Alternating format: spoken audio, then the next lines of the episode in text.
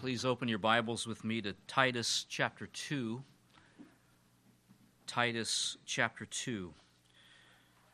I will read the chapter in its entirety. Titus chapter 2. The Apostle Paul writes, But as for you, speak the things which are fitting for sound doctrine Older men are to be temperate, dignified, sensible, sound in faith, love, in perseverance. Older women likewise are to be reverent in their behavior, not malicious gossips, nor enslaved to much wine, teaching what is good, so that they may encourage the young women to love their husbands, to love their children to be sensible, pure, workers at home, kind, being subject to their own husbands, so that the word of God will not be dishonored. Likewise, urge the young men to be sensible. In all things, show yourself to be an example of good deeds, with purity in doctrine, dignified, sound in speech, which is beyond reproach, so that the opponent will be put to shame having nothing bad to say about us. Urge bondslaves to be subject to their own masters in everything, to be well pleasing, not argumentative, not pilfering, but showing all good faith, so that they will adorn the doctrine of God our Savior in every respect.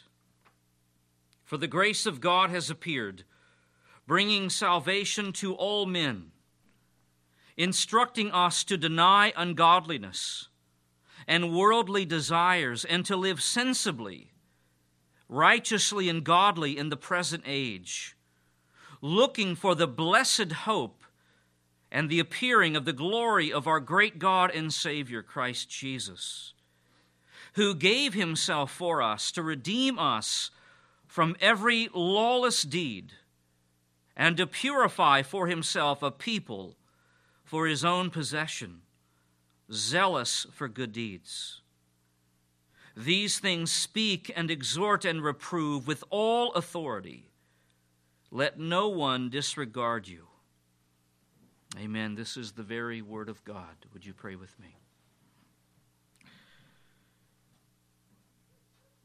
Our Father in heaven, we recognize that your name is holy. And that as we approach you this morning, we do so with reverence and awe. We do not casually approach you or call upon your name. We come to you with a great sense that you are the thrice holy God that you live in unapproachable light,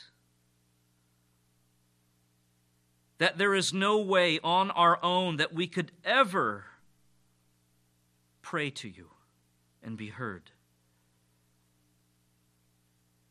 We thank you that you are a saving God and that you have given your Son to be our Savior that we are saved by his life and by his death and his resurrection, that his blood cleanses us from all sin, and that he has made a way for us, a new and living way, whereby we might approach you, the holy God.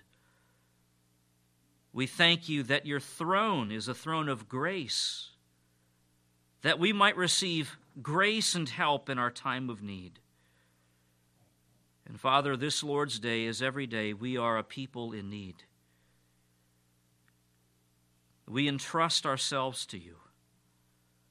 We cast all of our cares, all of our anxiety, all of our fears upon you. We pray, O oh God, that you would replace our fear with faith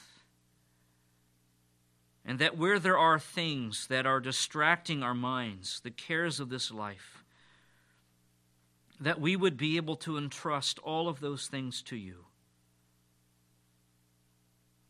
Father, we thank you that you rule not only over this day, but over every day, that you rule over the future, and that as we anticipate the future as your people, we need not be afraid, but instead we are to look for the blessed hope and the appearing of the glory of our great God and Savior, Christ Jesus.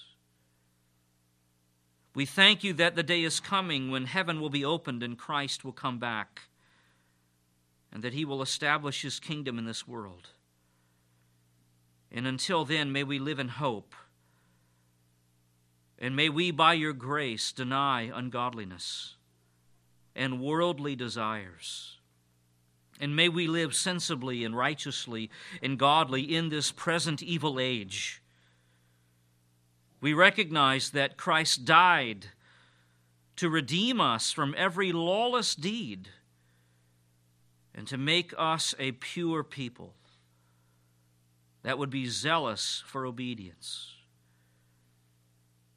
Father, we thank you in particular for your design of the family and for the great instructions that you give to us regarding marriage and parenting and children. We submit to your ways and to your, to your truth. And we pray that even today, as we continue to look at your instructions to us regarding marriage, that you would make us eager to hear and to follow your ways. Father, I pray that you would be our refuge today, our hiding place, that our souls would be still, even as we have sung.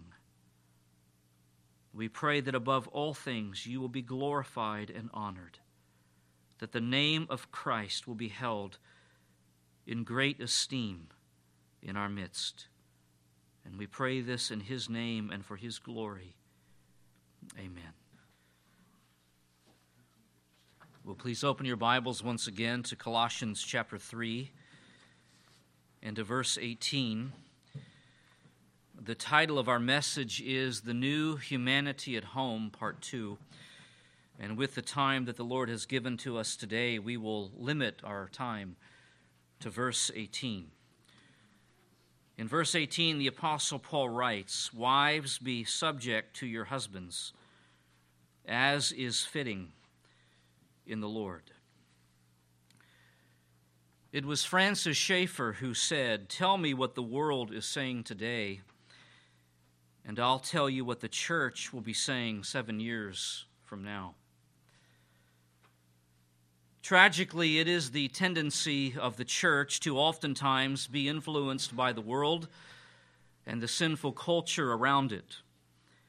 Without question, many men and women in the church have been influenced, knowingly or unknowingly, by the ideology of feminism. Instead of thinking biblically about manhood and womanhood, and instead of holding fast to God's design for marriage and family, many within the walls of the church have embraced worldly ideas and practices from the influence of feminism. Now, feminism is a difficult word to define, and that is because there is not one standard definition of what feminism is. For some, feminism is simply the idea of promoting equality between men and women. Some examples of this would include the 19th Amendment to our Constitution, going back to the year 1920. It's also known as women's suffrage which allowed women the right to vote. Another example is the Equal Pay Act of 1963, which is a labor law aimed at abolishing wage disparity based upon sex.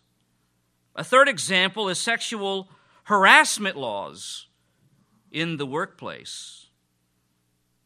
All of these things are right and they are good they promote equality between men and women, and they protect women from injustice.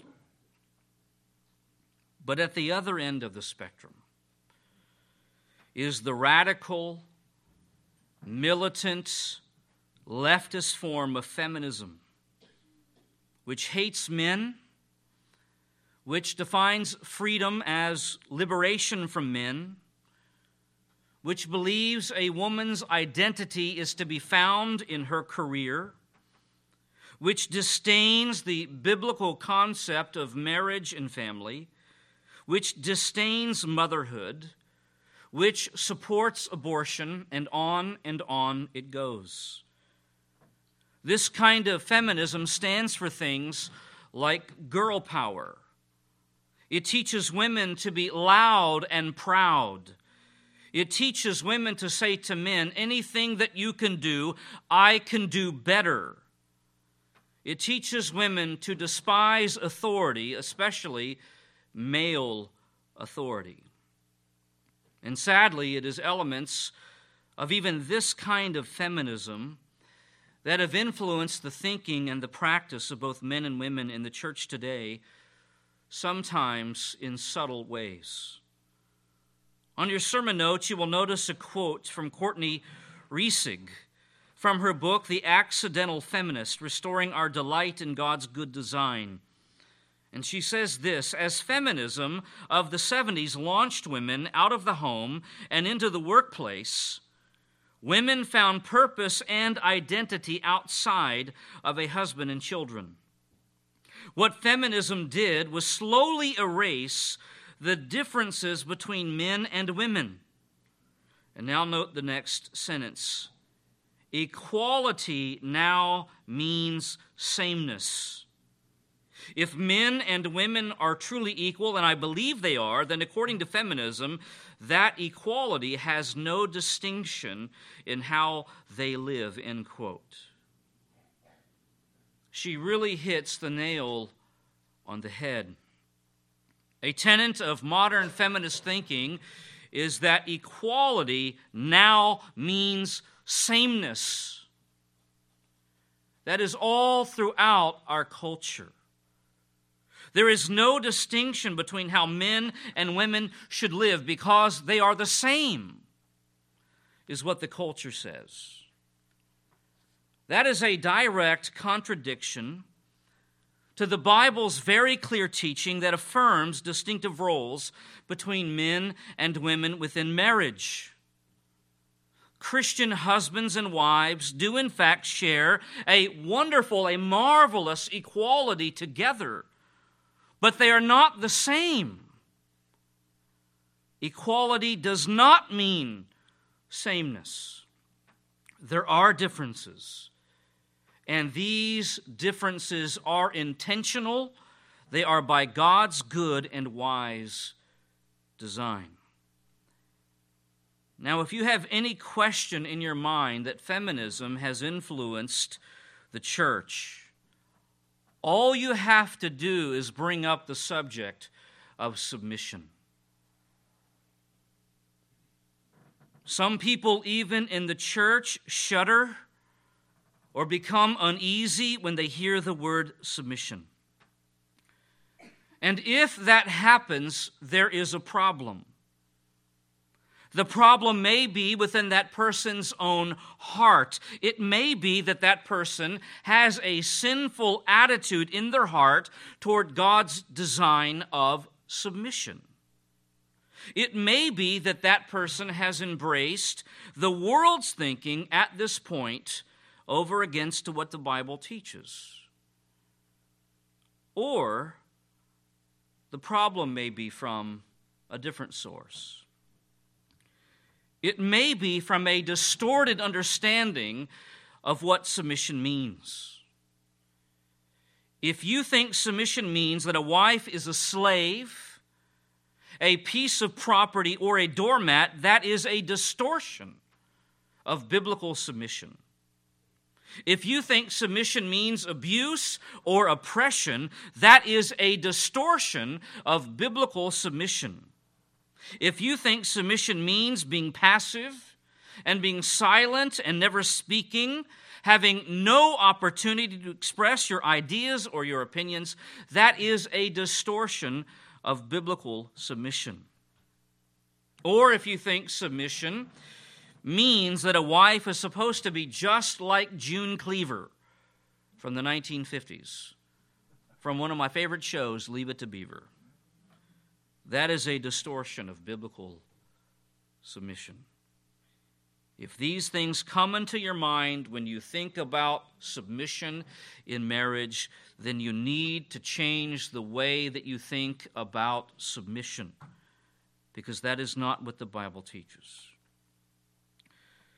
One of my prayers is that we as Christians, that we as a church, will not base our view of marriage and the family upon the world or the culture, but upon the Bible. We are to have a distinctively Christian view of marriage and the family, which is to govern how we live in the home. We hear a lot of talk these days about traditional marriage and how traditional marriage is under attack by the culture, and it is. There is no doubt about that. But as a Christian and as a pastor, I am not so much concerned for traditional marriage as I am concerned for biblical marriage. When people talk about traditional marriage, they typically have one thing and one thing only in their minds heterosexual marriage as opposed to same sex marriage.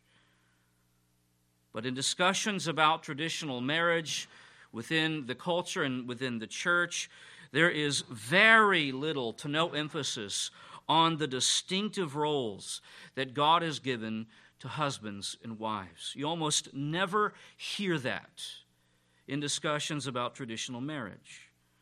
And so, as Christians, we must be committed to all that the Bible teaches about marriage, not just some of what it says. Another prayer of mine is that we would come to the clear understanding that submission in marriage is not only right, but it is good. It is good. It is to be celebrated. It is to be practiced in the Christian home with joy. I am deeply of the opinion that the church needs to restore its delight in God's good design for marriage. And that brings us to Colossians chapter 3. As we learned last time in Colossians chapter 3, verses 1 to 17, Paul addresses the church as a whole. But beginning in verse 18 and going all the way into chapter 4 and verse 1, Paul turns a corner and he addresses specific groups of people within the church wives, husbands, children, fathers, slaves, and masters. In this new section of his letter, Paul turns his attention from the spiritual family of the church to the physical family in the home. He addresses three relationships within the Christian home, the first of which is the relationship between wives and husbands in verses 18 and 19. As Christians, we are a new humanity in Christ. As the church, we are one in Christ. Male and female believers are one in Christ. But our oneness in Christ does not erase, it does not eliminate distinctive roles in the marriage relationship.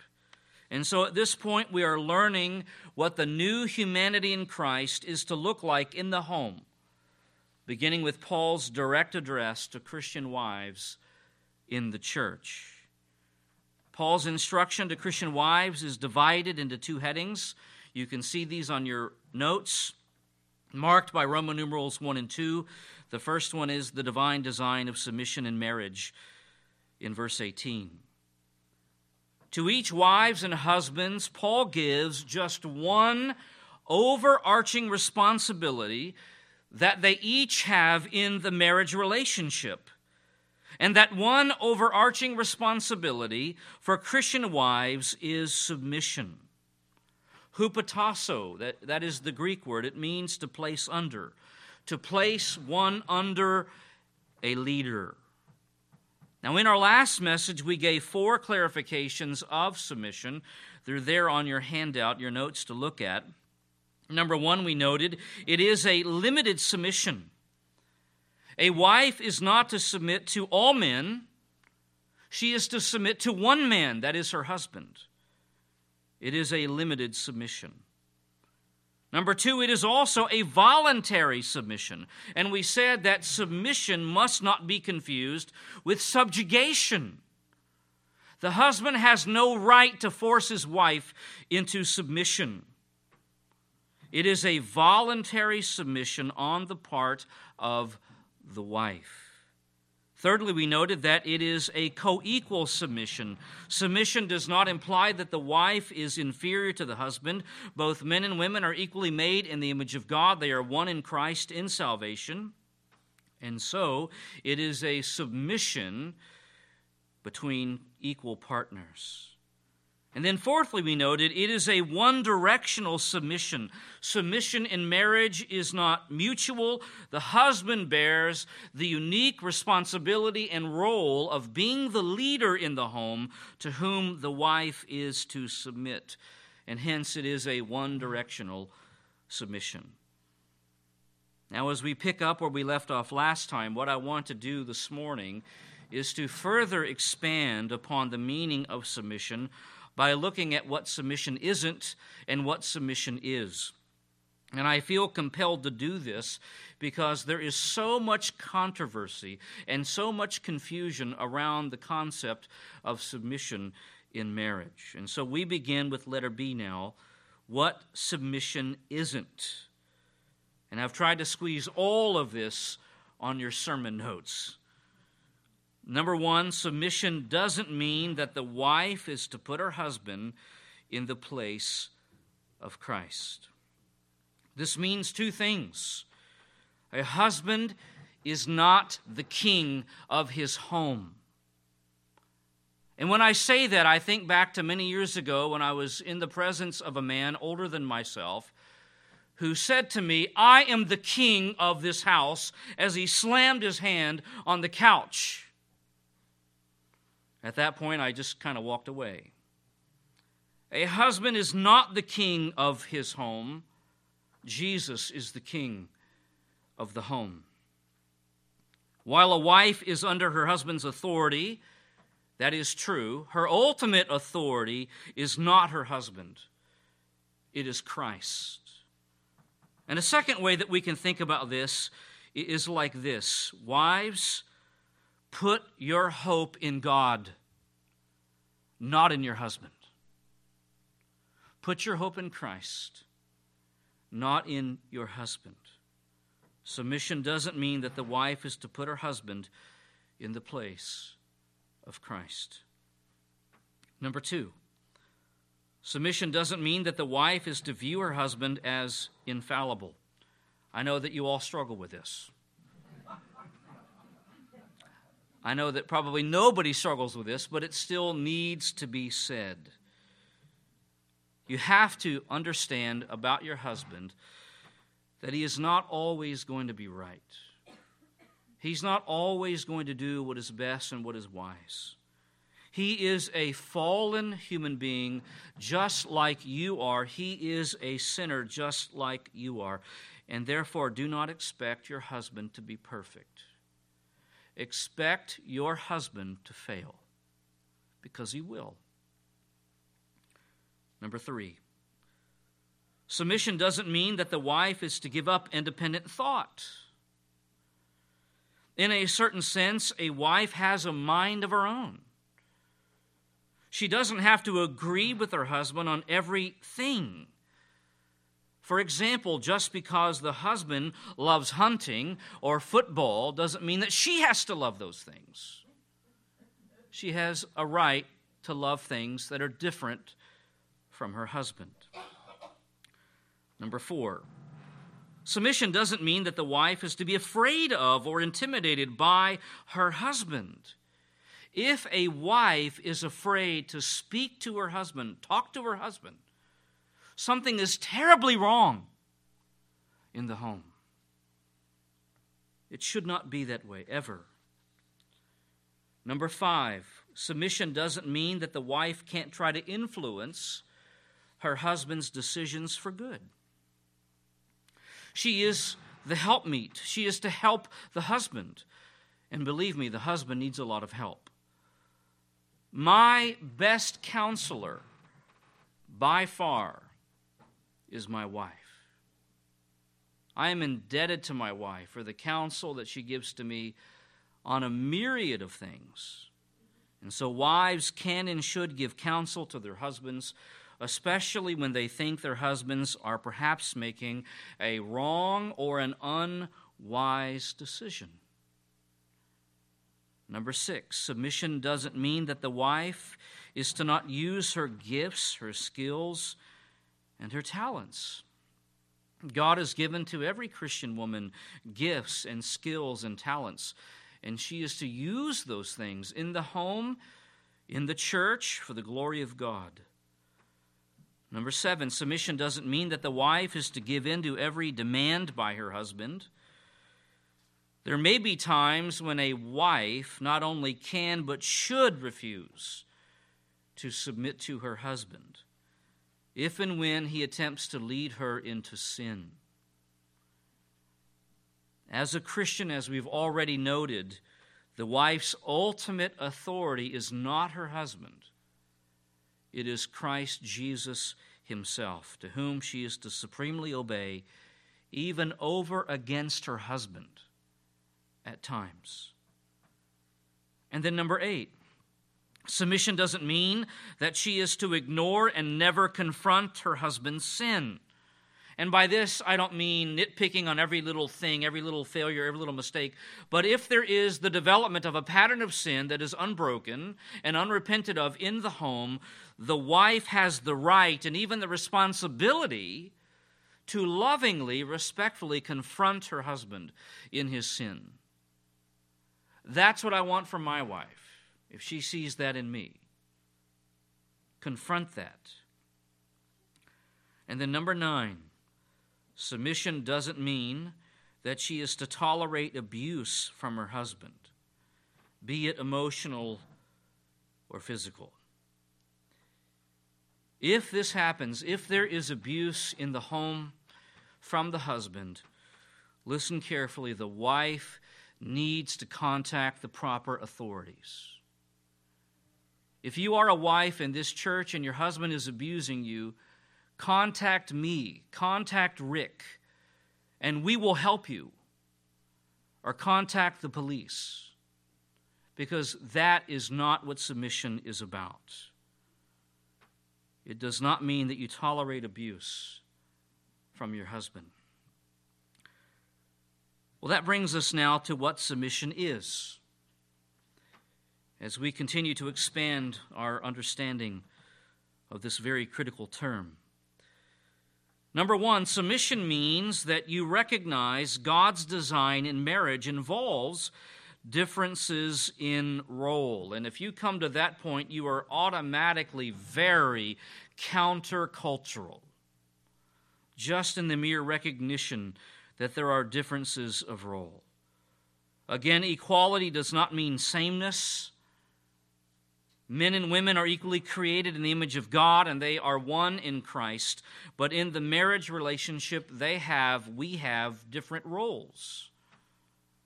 Number two, submission means that you recognize God has put your husband in a position of authority in the marriage relationship. He is the leader, he is the leader in the home by God's good and wise design. Number three, submission means that you voluntarily submit to your husband's leadership.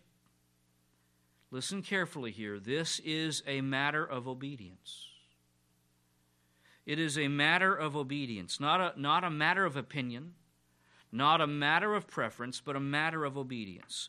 If a wife rejects her husband's authority because she is competing with his authority, that is sin on her part. If a wife pretends to be submissive in order to manipulate her husband to get what she wants from him, that is sin on her part. Do you realize that in every New Testament passage that addresses the roles of husbands and wives, that women are called to submit to their husband's leadership? Here in Colossians 3, Ephesians 5, Titus 2, which I read earlier, and 1 Peter chapter 3. Those are the four passages in the New Testament that describe and expand upon the roles of husbands and wives, and all four of them call the wife to submit to the leadership of her husband. Number four, submission means that you voluntarily submit to your husband's leadership in a few things. No, read it carefully. It's not a typo. In everything. And if you think I am overstating it here, hold your spot in Colossians 3 and turn with me to the sister letter of Ephesians, Ephesians chapter 5.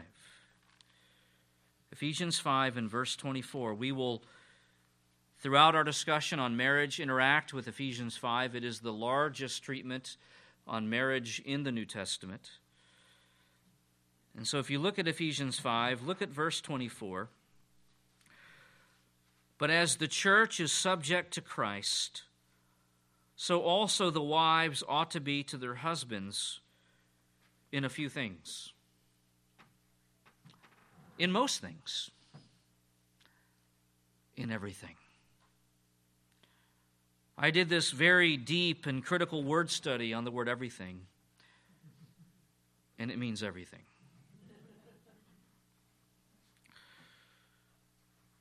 Submission involves every area of life.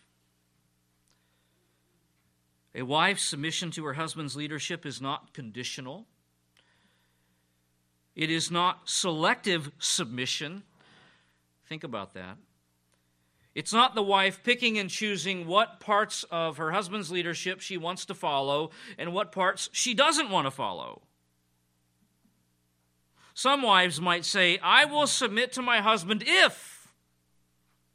If.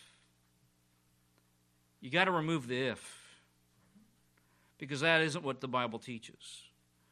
The only time it is appropriate to say, I will submit to my husband if, is when sin is involved.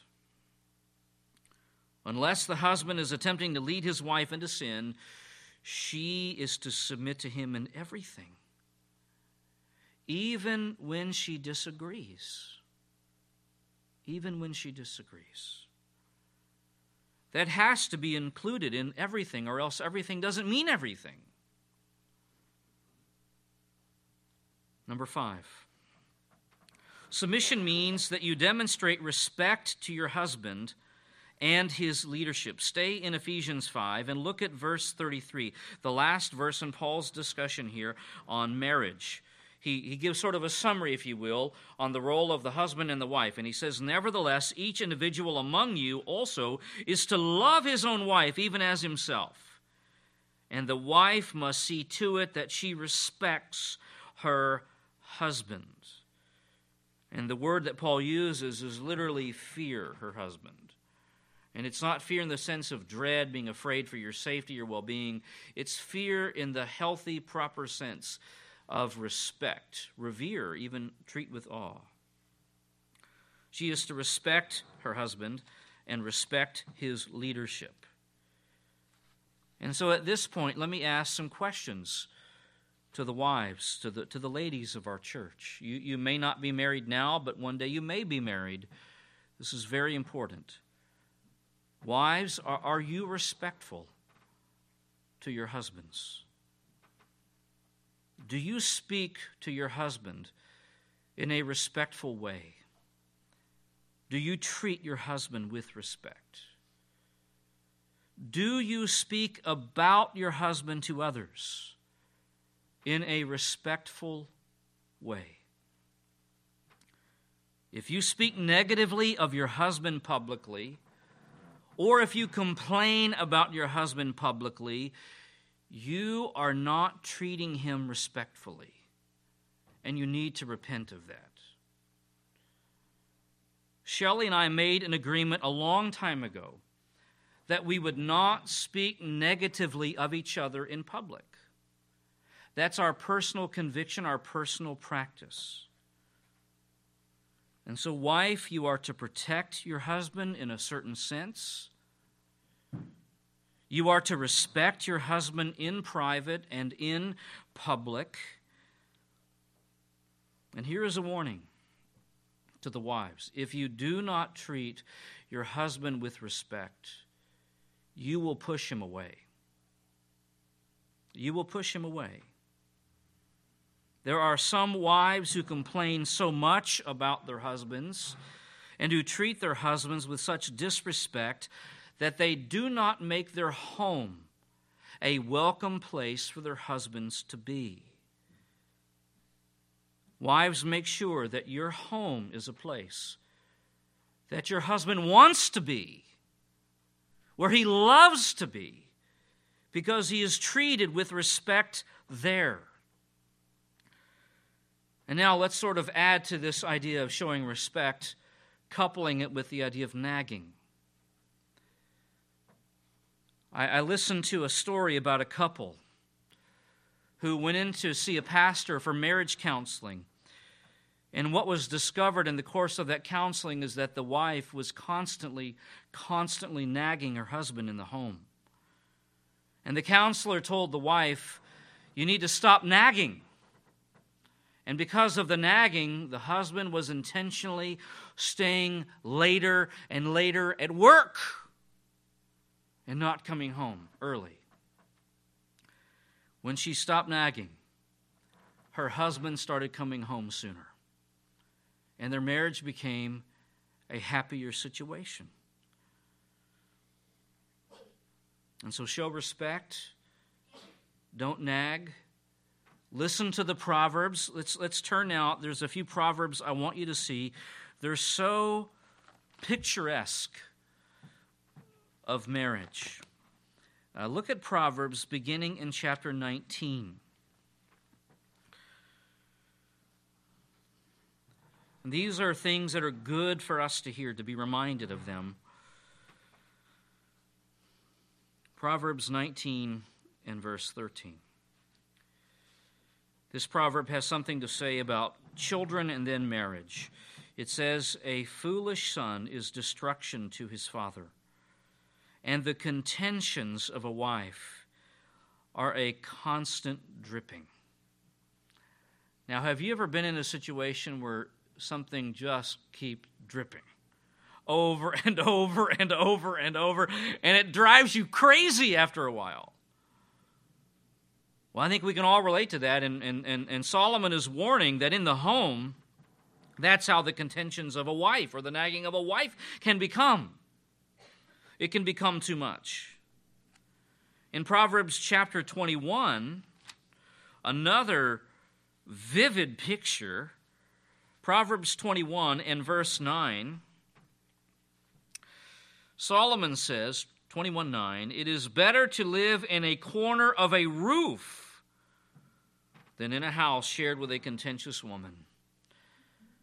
Wives, are your husbands sleeping on the roof? Maybe there's a reason for that. Now, in the ancient world, the roofs were not like ours, where they're, you know, going up at a high angle. They're flat. You could go up on the roof and hang out, even sleep there. And the idea here is that the contentious woman has made the home so unpleasant that the husband is now living up on the roof. And if that's happening, that is not a good situation. Staying in Proverbs 21, look at verse 19. The, the picture is sort of changed here a little bit by Solomon. It is better to live in a desert land than with a contentious and vexing woman. It's one thing to move up on the roof, another thing to move into the desert. And yet, that is a better situation, Solomon says, than living in a home where the wife is not respectful, where she does not submit to his leadership, where she doesn't follow him. You'll drive him to the desert. That's very vivid. And so, wives, I want to give you something. I don't normally do this, but I want to give you a homework assignment this week. And I don't mean that in a, a disrespectful way at all. Wives, meet with your husbands this week, just the two of you.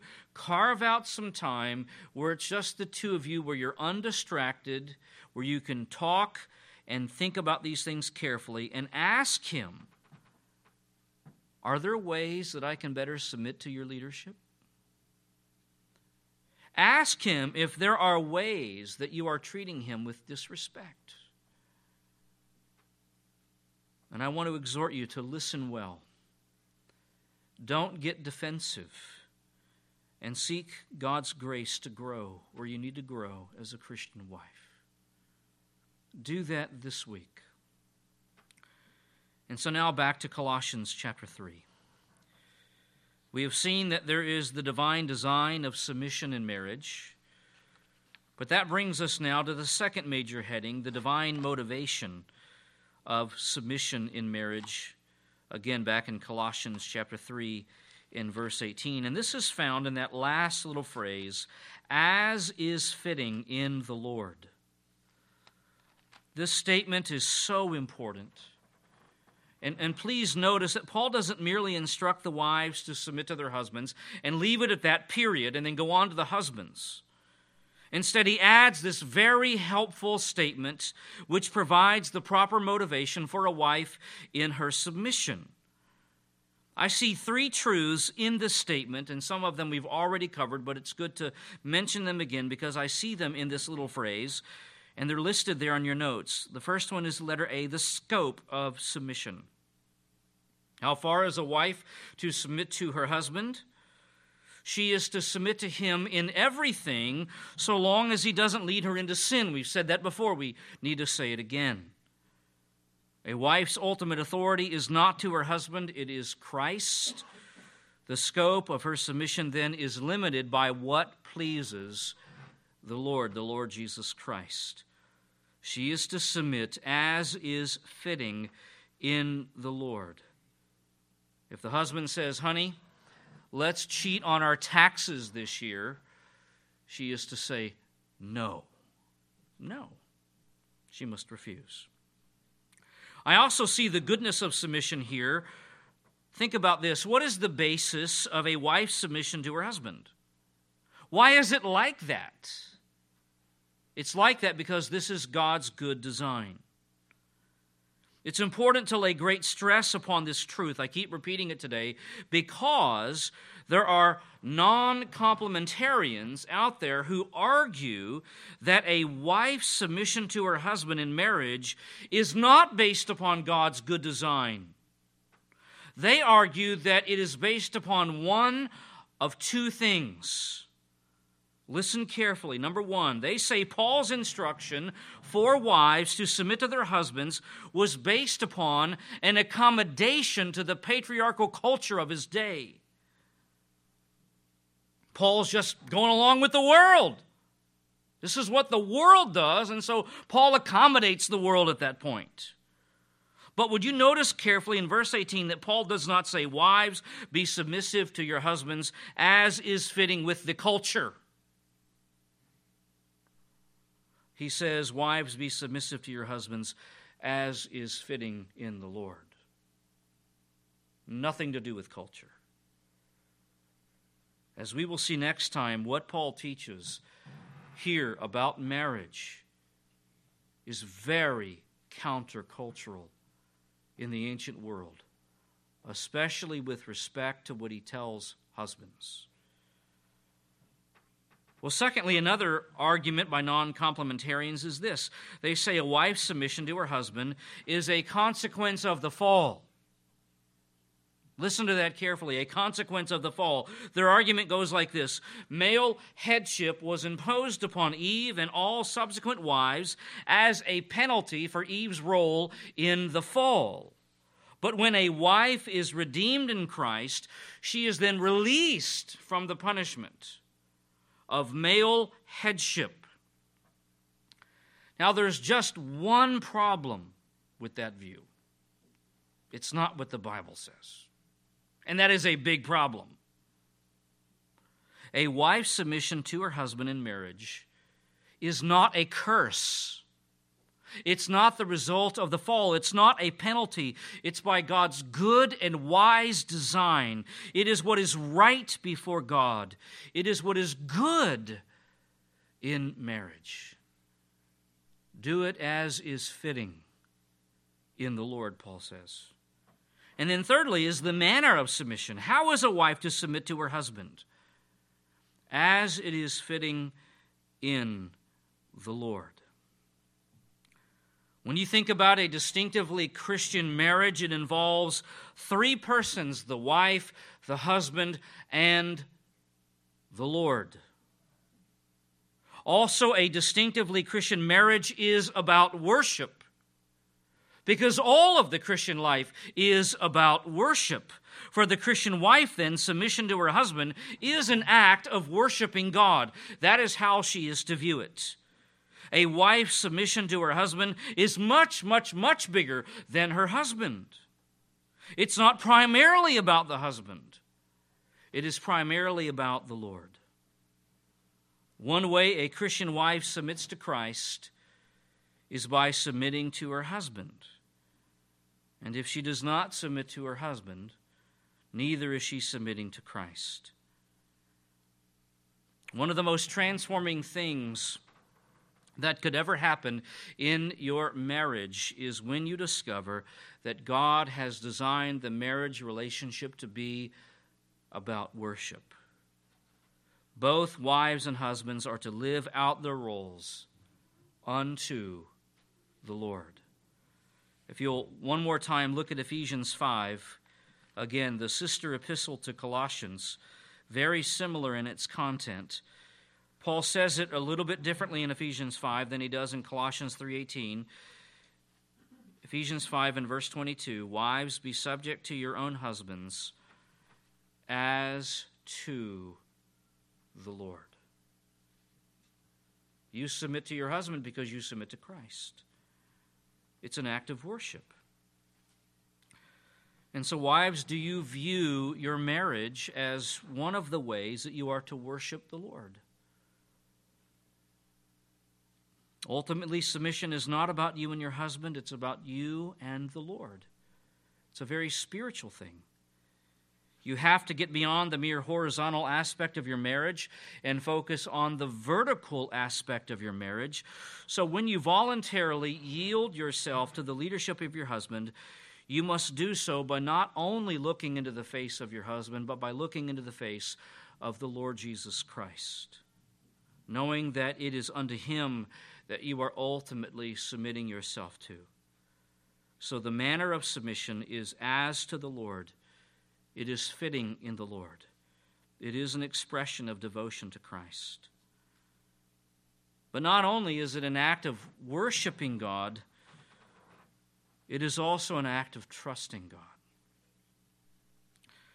And if you are a wife, you can affirm that. Marriage is one of the ways that wives are called to trust God. You must trust God to lead your husband to lead you. I'll say that again. You must trust God to lead your husband to lead you. Is that easy? No, it's not easy. It is a test of your faith. But God calls you to trust Him in your marriage in this way. Well, on your notes, I have tried to squeeze in a final paragraph. I had to shrink the font to make it fit. And it's from Family Life. That's a, a, wonderful ministry. I don't know if you're familiar with Family Life. They're on the radio and online and so forth. They're out of Little Rock, Arkansas.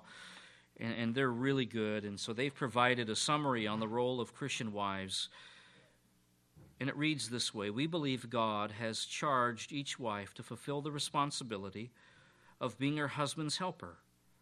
We believe a wife will give an account to God for how she has loved, respected, and given support to her husband. We uphold the biblical truth that she is of equal value with her husband before God. We reject the notion that a wife should assume the leadership responsibilities of her husband. Likewise, we reject the notion that a wife should passively defer to the dominance of her husband. We believe that a responsibility is to willingly and intellectually affirm, respect, and submit to her husband as the leader in the relationship and in his vocational calling. Therefore, we are committed to exhorting a wife to be in support of her husband by accepting and excelling in her responsibility as his helper. And then you can see the, the key passages that are in view to support that statement. And so, as I see it, the, the role of the wife, it again is a good design that God has given to you, but it's hard. It's not easy. And you know what's even harder? The role of the husband. And next time we will look at what God's instructions are to the role of the husband to love his wife and to lead her with sacrificial love. Well, this morning it is our joy, our delight to remember and celebrate the person of Jesus Christ. And as we think about marriage, as we have from Colossians 3 and Ephesians 5, especially in Ephesians 5, we learn that the marriage relationship points us to Jesus Christ. Jesus Christ sacrificed himself for us we are his bride, and he laid down his life for his beloved bride. And we are reminded of that in a profound, memorable way in the Lord's Supper. If you are an unbeliever and you are here today, we thank God that you are here hearing the Word of God, but the Lord's table would not be for you. And so when the tray comes to you, if you will simply pass it to the next person in your row.